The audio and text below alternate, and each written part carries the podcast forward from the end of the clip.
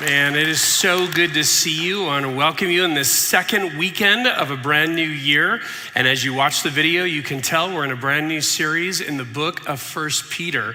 I'm so excited to dive into that with you today. Would you find that book in your Bibles towards the very back, First Peter, and we'll be in chapter one. You can kind of get your yourself set up, get your notes good to go. We'll dive in. Well, I just want to welcome you guys here in Powell Auditorium. For those of you that are joining us in Hesperia and Apple Valley today, really glad uh, that you're with us and making this a part of your weekend, as well as those who are watching online this morning. A welcome to you as well. Last weekend was just such an encouraging weekend for our directional team.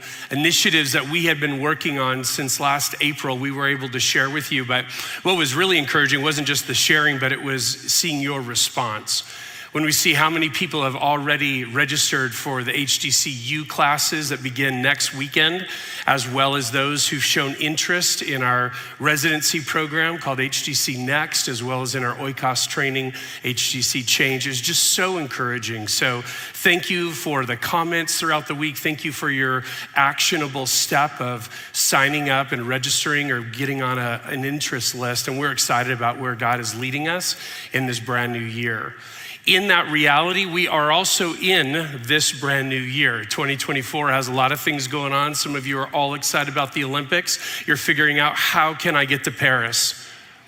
Yeah, it ain't gonna happen, but good thing NBC will cover it for you. So that's a big deal this year. And then obviously, we're in another election year. And as we shared a little bit last week, my greatest aim in this year is not to be surprised to the degree of just reacting to everything, like I know many of you, and for sure I felt like I was doing in 2020. So instead, I want to get a better foundation. I want to get a better basis so then I'll know and we'll know how to react to the challenges and even the very possible divisions that we're going to face, not just in our country, but sadly enough in our churches. And so that's why this book now. And I, and I love that about scripture. There are books in God's word that speak to us in very timely ways and timely seasons. Times when we are going through grief, and there are books that we look to to bring encouragement and hope. Other times when we are just elated and want to continue to thank and praise God, there are books we go to that give us words for the things that we're feeling but don't even know how to say. And there are books we go to that bring conviction because we've wandered and we've strayed from God's design. Those are all things. First Peter is very timely related to the fact of what, how do we react when there is a culture that is growingly moving away from God's design in all areas of their lives and even are turning a corner to say, and for those of you who follow Jesus, who keep reminding us of these things, we're irritated by that. We're even uh, suspicious of who you are.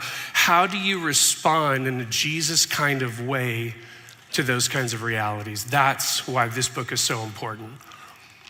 Peter's readers were going through things even more significant than we most likely will face this year, and we have so much to learn from them.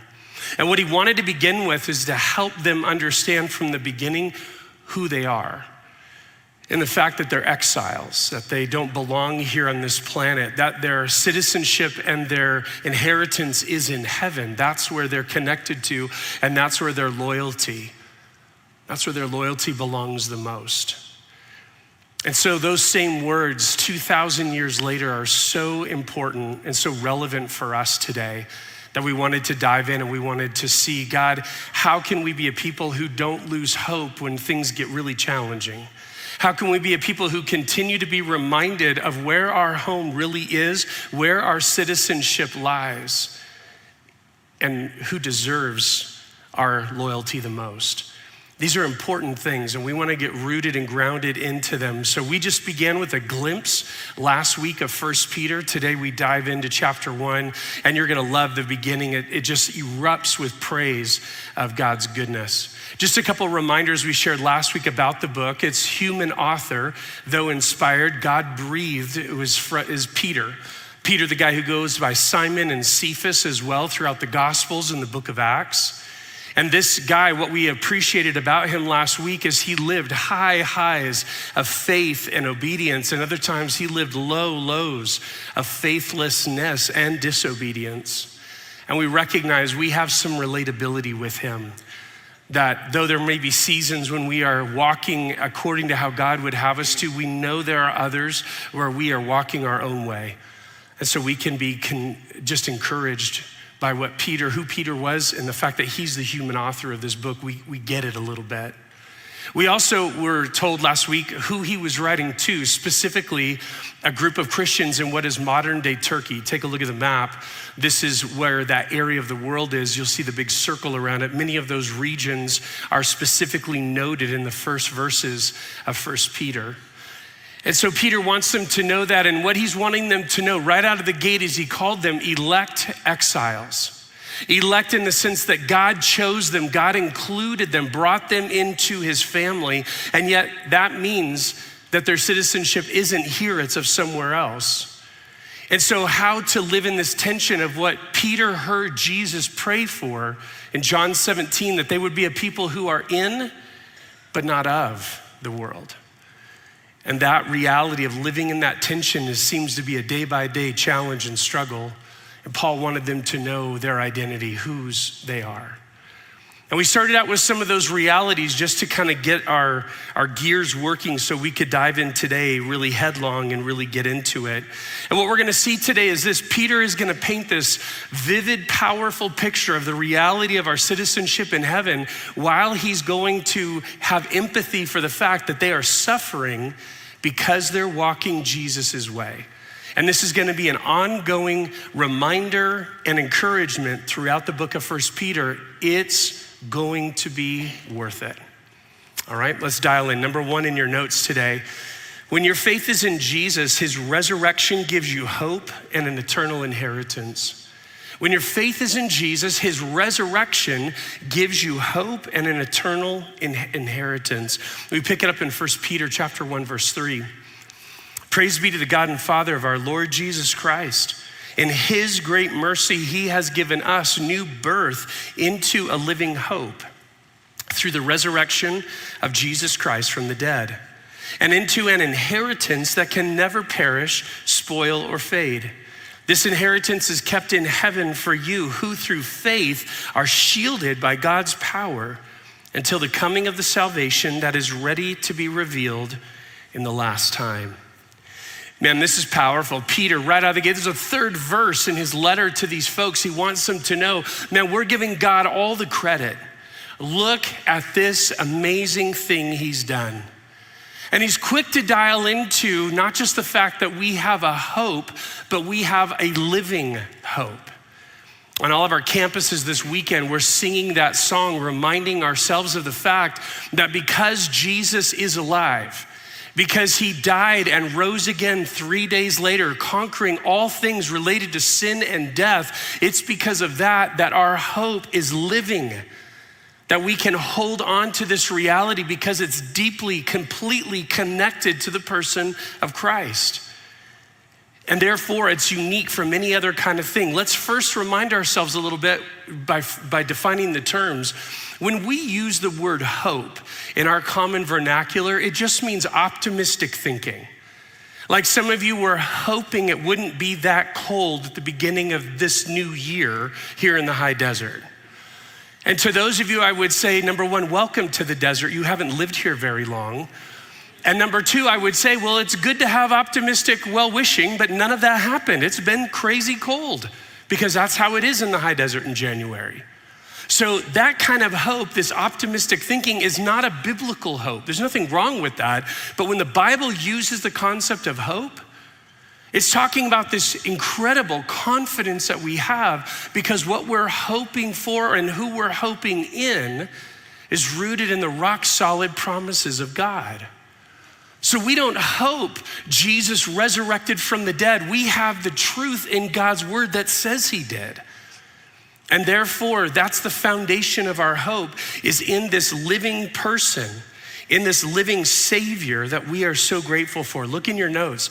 Do not lose sight that our hope is tethered to Jesus. Tethered to Jesus who conquered the enemy that we fear most, death itself. Don't lose sight that he is it's not somewhere around him or near him, it is in him that we have a living hope. So be encouraged that Jesus accomplished what you needed most. Be encouraged that Jesus defeated who you feared most. And it's in Him, rightly so, that we direct our attention, we direct our energy, we direct our confidence. It's an interesting thing. It's probably part of your story in coming to Christ. Is that there were things in your life that you had attached hope to. You had attached hope to a person, the fact that they weren't going to let you down. You'd attached hope to a career. You'd attached hope to wealth. You'd attached hope to a future that you had for yourself. And yet, along the way, in coming to place your faith in Christ, those things prove themselves hopeless. They failed you. And they failed you because they simply were on a fallen world and they were bound to fail you. It wasn't unique to you, it's happened to every single human being. Anytime we put our hope in anything less than a God who exists outside of us, who is completely powerful and perfect, everything else is rightly going to let us down. And you actually look back on that with a fondness because you realize it was because you let go of those things. You stopped hoping in them to fulfill and satisfy the place that God left in you for Himself. So you could finally, with arms wide open, embrace the great news of the gospel. Can I say that very thing is happening in people's lives that you do life with, in your relational world, in your oikos? People that have not yet become convinced that Jesus is the way, the truth, and the life, their hope in other things, lesser things, is beginning to shatter. They're beginning to realize, like you did, that can't do for me what I had hoped it would. That person won't be faithful to me like I had hoped they would. And as a result, they're searching. As a result, they're unhinged. As a result, and I love this phrase, they're coming to the end of themselves. Can I tell you that's good news? Because it's in that space that we're most apt to finally go, God, I surrender. I am looking for someone, something that will last, that is worthy of attaching my hope to. And when the people in your relational world are coming to that place, can I just remind you, like we shared last week, put their name on an oikos card, put their name in a place in front of you where you are consistently praying and praying that prayer. God, would you bring them to the end of themselves so they would recognize such a better life that awaits? A life that is rescued, a life that is redeemed, a life that is saved. And as you have those conversations with them, would you recognize if you've been a part of HDC for any time, you know that whoever is on this stage most every weekend finishes with this opportunity to respond to the gospel in this tool of just the ABCs to admit, to believe, and to choose. Can I tell you something revolutionary? That tool doesn't just exist, it's not owned or possessed by just people on this stage. You could share that with someone. You could share that they need to admit that they're a sinner who needs a Savior. You could share with them that they're called to believe in a Jesus who is the only Savior available and that they can choose to surrender their life at His feet and follow His example. That tool is available for us all, not just to respond to, but to share with other people who need it. And I want to encourage you in this season and the season we're moving into don't hoard Jesus. Let's be quick to give him away because there is a world, your world, who is searching for him, and we have this incredible opportunity to share what they're looking for. In this passage, we're looking at commentator Warren Wiersbe gave some powerful insights related to the hope that we're talking about. Look at what he said. This confident hope gives us the encouragement and the enablement we need for daily living. It does not put us in a rocking chair where we complacently await the return of Jesus Christ. That's such a great line. It doesn't lull us into apathy.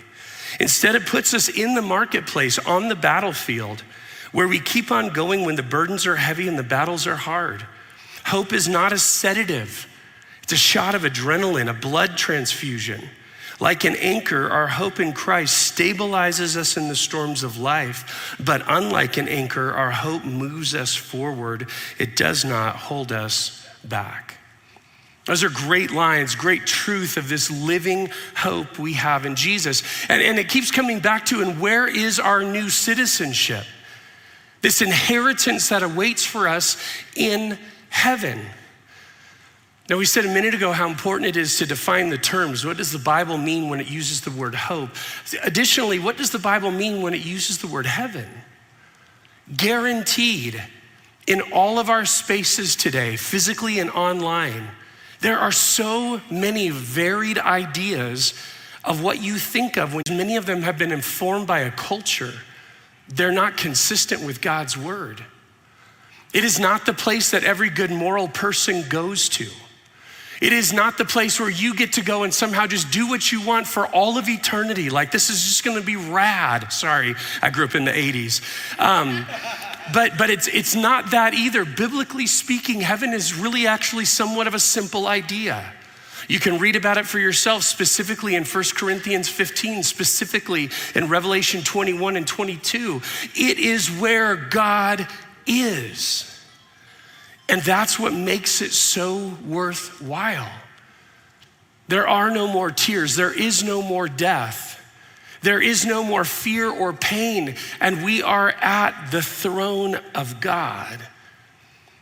And so when we talk about having a citizenship that is in heaven, when we talk about an inheritance, an understanding of having all of the, the ability and the receiving of all that is God's, that might not be very attractive to you. And therefore, having a biblical understanding and being drawn to this great news. Heaven is not the consolation prize. Live as much as you can, get as much as you can here, and oh, yeah, by the way, then you go to heaven. Those who have walked before us, no matter how hard life got, that's where their head was always at. It may be hard today, but heaven awaits. That's what Peter's readers were going through in the first century, and that's what he wants to communicate to us. Our citizenship is in this place that is with God. And he talks about this inheritance that will never perish, never spoil, never fade. Think of that in greater to lesser terms. I enjoy a banana every now and then. Okay, any banana people out there? A few of us? You can raise your hand at all of our different locations. Yeah, I enjoy a banana. I like them actually a little bit on the green side right? Just a little bit, right? So if you take an ideal picture perfect banana and you recognize, give that thing two months, that's called perish, okay? It is an ugly mess, turning all kinds of colors, okay? That is horrific to consider. It is dead. If you take that um, stereotypical, just kind of banana that I like in my mind, but yet you actually give it, instead of that duration, give it about 10 days, it starts to get brown spots all over it, really mushy. And for some of you, you dig that. I just think it's baby food and I don't want anything to do with it. So it's kind of gross. Yeah, you turn it into good things like banana bread, but outside of that, you don't want to eat that thing. That, that's when it is spoiling. Never perish, never spoil. And even that banana that I like in that mode, if you give it two or three days too long, it begins, in my mind, to fade. The taste just isn't as good as it would have been a couple days before. Peter wants you to understand your inheritance won't experience any of those things. It will not perish, it will not spoil, it will not fade. As great as heaven is, the moment you arrive is as great as it will be through all eternity. That is powerful. And he wants his readers, you and me and them 2,000 years ago, to recognize this great thing. Peter says all these things that we've read in these few verses talk so much of what God is doing. By his mercy, he's birthing you into this living hope. That he is giving you this inheritance in heaven, that he is shielding you. And what is the one thing you contribute into that sequence is simply having faith. Having faith, not faith in faith, faith in this living hope, and believing that God is good for every word he said. And these verses that we've just read are so thick with this concept of a citizenship that is in heaven. and that we live here as exiles in the meantime.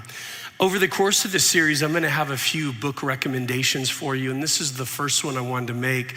I'll be quoting it throughout the series. It's called Faithful Exiles. It's put out by the Gospel Coalition. It's actually a sequence of essays. It's not just one author, but it literally kind of begins with topics like politics, money, vocation, missions, worship.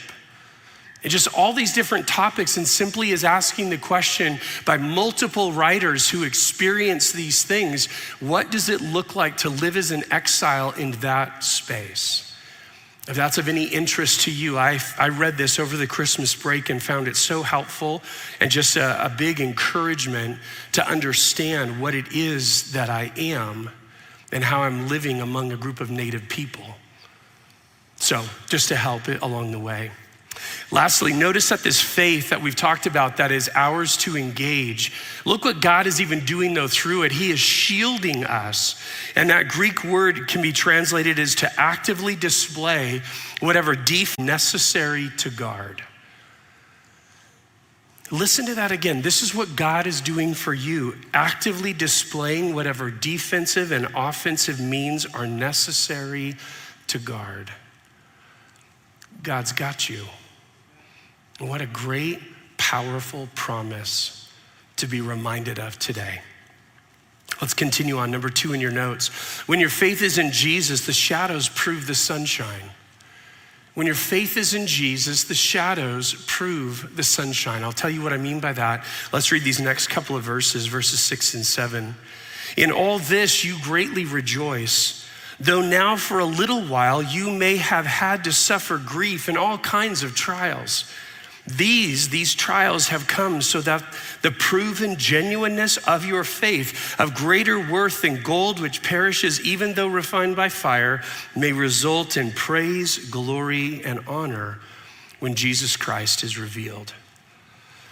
I've been a Switchfoot fan for the last 20 plus years, and you might have noticed that's where that point comes from, as a title of one of their songs The Shadows Prove the Sunshine. And the concept is simply this when you and I are walking in seasons that feel like a complete valley of shadow, difficulty, drudgery, challenge, just exhaustion, fill in the blank. One of the things that's so easy is to become engulfed by the shadows and forget that the shadows themselves prove there's sun on the other side of the clouds. The shadows prove the sunshine. And so, the reality of what Peter's saying to his listeners in this first century and to us today is he's saying that even though this reality, everything I've told you is true of what God has promised you, where your citizenship is, and how that will not perish, spoil, or fade. However, I know in this season you're going through it. I know that you are facing all kinds of grief. And they both go together. They're not mutually exclusive. And this one, this grief, these trials, they should remind you that there's sunshine on the other side of them. And God has not given up. God has not in any way been surprised by any of the things that you are facing. Sometimes we can think that, but when we keep coming back to the sovereignty of God, we believe there's not a single thing that enters into your life that didn't first go through His grid. So God is completely in control. Though He loves you greatly and though He has this future for you, it doesn't mean He loves you less because you're going through trials. And He shared with us, even in what we just read, there's purpose in our pain. This is the way Peter describes it. Listen to the way that Paul describes this concept to the church at Corinth in 2 Corinthians 4. He says, Therefore, we do not lose heart. Though outwardly we are wasting away, yet inwardly we are being renewed day by day. For our light and momentary troubles are achieving, they're gaining for us an eternal glory that far outweighs them all. So we fix our eyes not on what is seen, but on what is unseen. Since what is seen is temporary, but what is unseen is eternal. So, what Peter and Paul are helping their readers understand is God is purposeful in the pain they experience. It's not random, it's not purposeless. And He's actually doing things to build them, to grow them, and to prepare them for their future. So, the minute that we experience trials and difficulties, we ought not go to the fact that God has somehow abandoned us. We ought not go to the place that somehow God has failed us or he's taking a nap. We instead should go, God, in the same way you've promised me this, and this is my motivation, this reality of heaven that I am looking forward to, there is a world, a fallen, broken world. A world that even where Jesus' followers face persecution, that I need to remember not just that these are true, but even in this season, you're up to something good, even in the pain.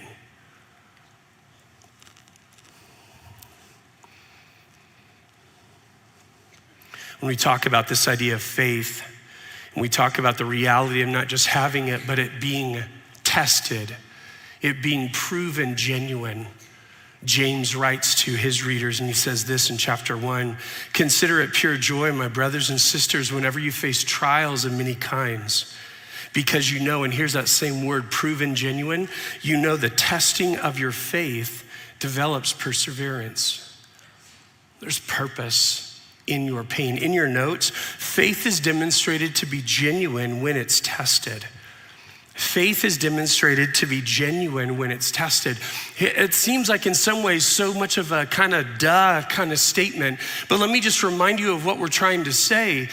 You can say you have faith in God, and yet, as you live your life just completely devoid of a need for Him most days, I take care of myself. I get, go to the grocery store. I put food on the table. I go to my job. I take my kids here or there, so independent of reliance upon God. And you can say you have a faith in God, but the reality is you're not calling on Him for much of anything. But then the challenge comes. Then the trial arrives. And by the way, all those times here, it's not as though you didn't need God. He was taking care of you, you just didn't know it. You weren't paying attention.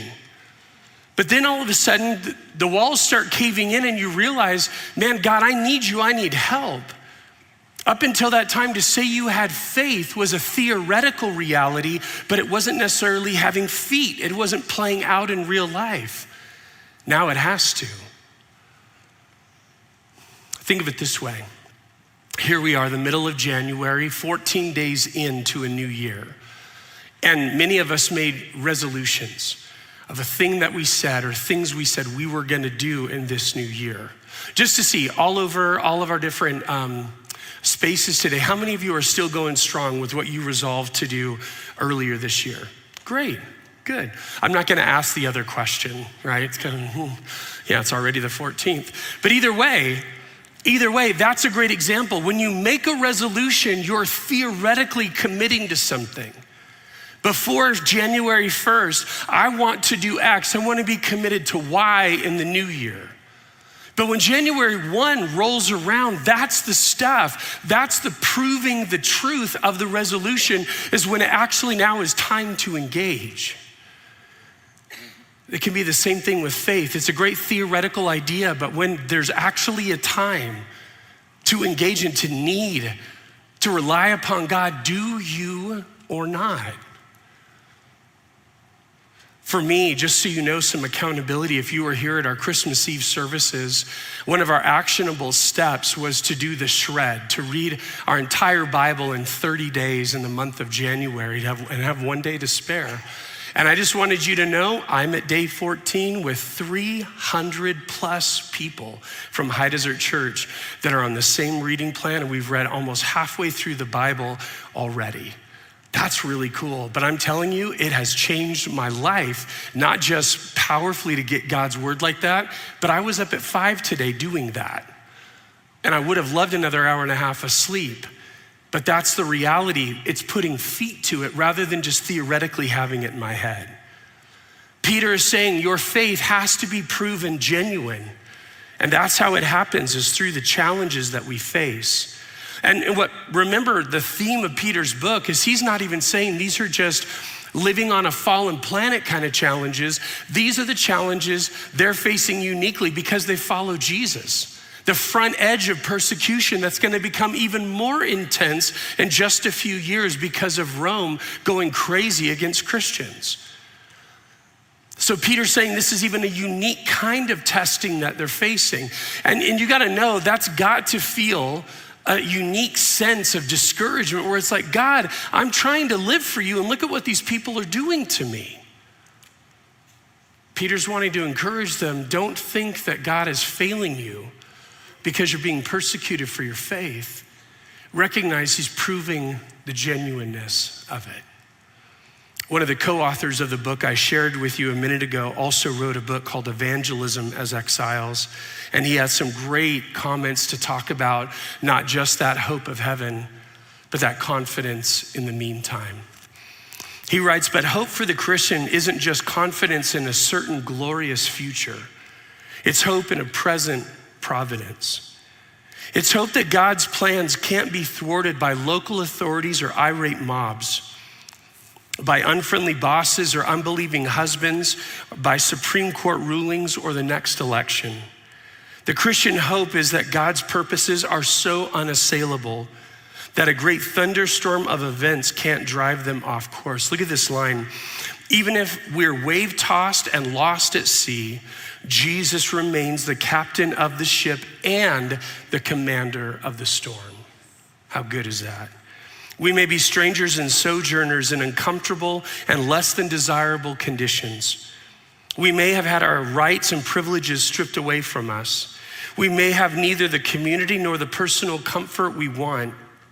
We may have been forced into unpleasant situations or relationships we'd never choose. But look at this. But what if God's providential hand has put us right where we are with a specific purpose. And what is that? To bring about the salvation of his own.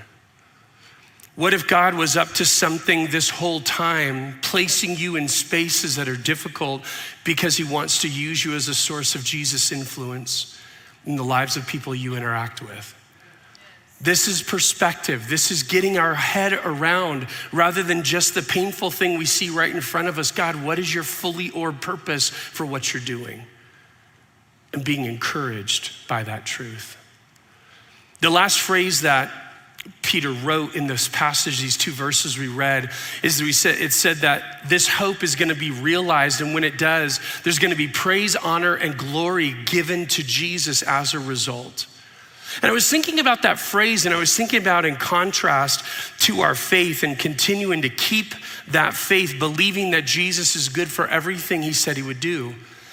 And it made me think of movies that I've seen, books that I've read, read and you can relate where there's a scene that someone is in a situation where they can't leave where they are.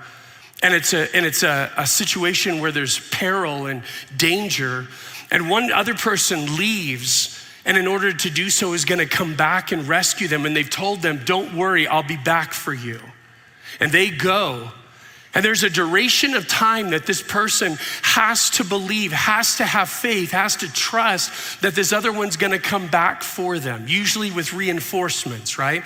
And save the day.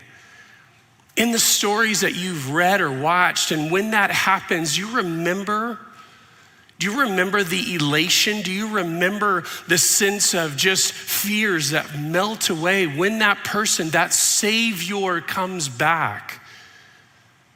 You came back for me. You didn't forget me. You didn't fail. And in that elation, do you also recognize who gets the credit? Who's the hero? Not the person who waited, the person who came the person who returned, the person who brought salvation to their situation. You see, that's who Jesus is. And I wanted you to know sometimes we go, God, I wish I could do things in my life that would bring you more praise, more glory, more honor. Can I tell you, when you entrust yourself to Jesus in the day in, day out stuff, When you entrust Him, when you feel senses of being outcast because of your faith, when you trust Him through the trials that you go through, guess what? On the day He returns, as you continue to trust Him for those things, you're giving Him glory, honor, and praise. That's something you can do. That's fruit of an obedient life that simply says, God, I'm believing. I haven't failed to, to give up on you. That you aren't going to do everything you told me you do, every promise you've made to me. By having that kind of faith, it shines the light on Him when He makes good on His promises. And that's a powerful thing that Peter wanted us to know today.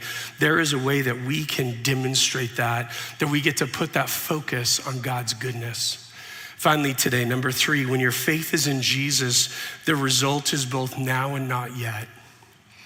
When your faith is in Jesus, the result is both now and not yet. Last two verses today, verses eight and nine. Though you have not seen him, you love him. Even though you do not see him now, you believe in him and are filled with an inexpressible and glorious joy for you are receiving the end result of your faith, the salvation of your souls. I had told you last week that the tone of First Peter, as we continue through the book, is very pastoral and very encouraging. Peter wants his readers to have this sense of a shot in the arm of courage that you can keep going on. It's gonna be worth it. And you're gonna sense that same kind of encouragement as we read this through. And I think these last two verses are so powerful knowing who they come from. You see, when Peter was writing to these dispersed Christians in what is now today modern Turkey, he recognized that not a single one of them had ever seen Jesus with their eyes. He recognized that not a single one of them had ever seen Jesus do miracles, had ever heard from their own ears his teaching, but guess what? Peter had. Peter had walked with Jesus, had the privilege of being one of the 12 for over three years. And he had all these personal examples and accounts of the real living Jesus who really died and really was rose, risen again. And watch this Peter needed zero faith for any of that because he was face to face with him. But Peter admires his readers in the first century, he admires his readers 2,000 years later, who, though they've never seen Jesus with their eyes, never heard him audibly with their ears, you still believe him, you still love him. And I want you to see this in your notes, see what Peter was just kind of drawn to. Peter needed faith to believe that Jesus was going to return, but you need faith to believe that Jesus even exists. Peter needed zero faith for that. And his understanding, if when Jesus comes again, that's what I'm trusting him for. He told me he'd return. I have to put faith in Jesus for that. You've got to put faith in Jesus for everything, every part of the story.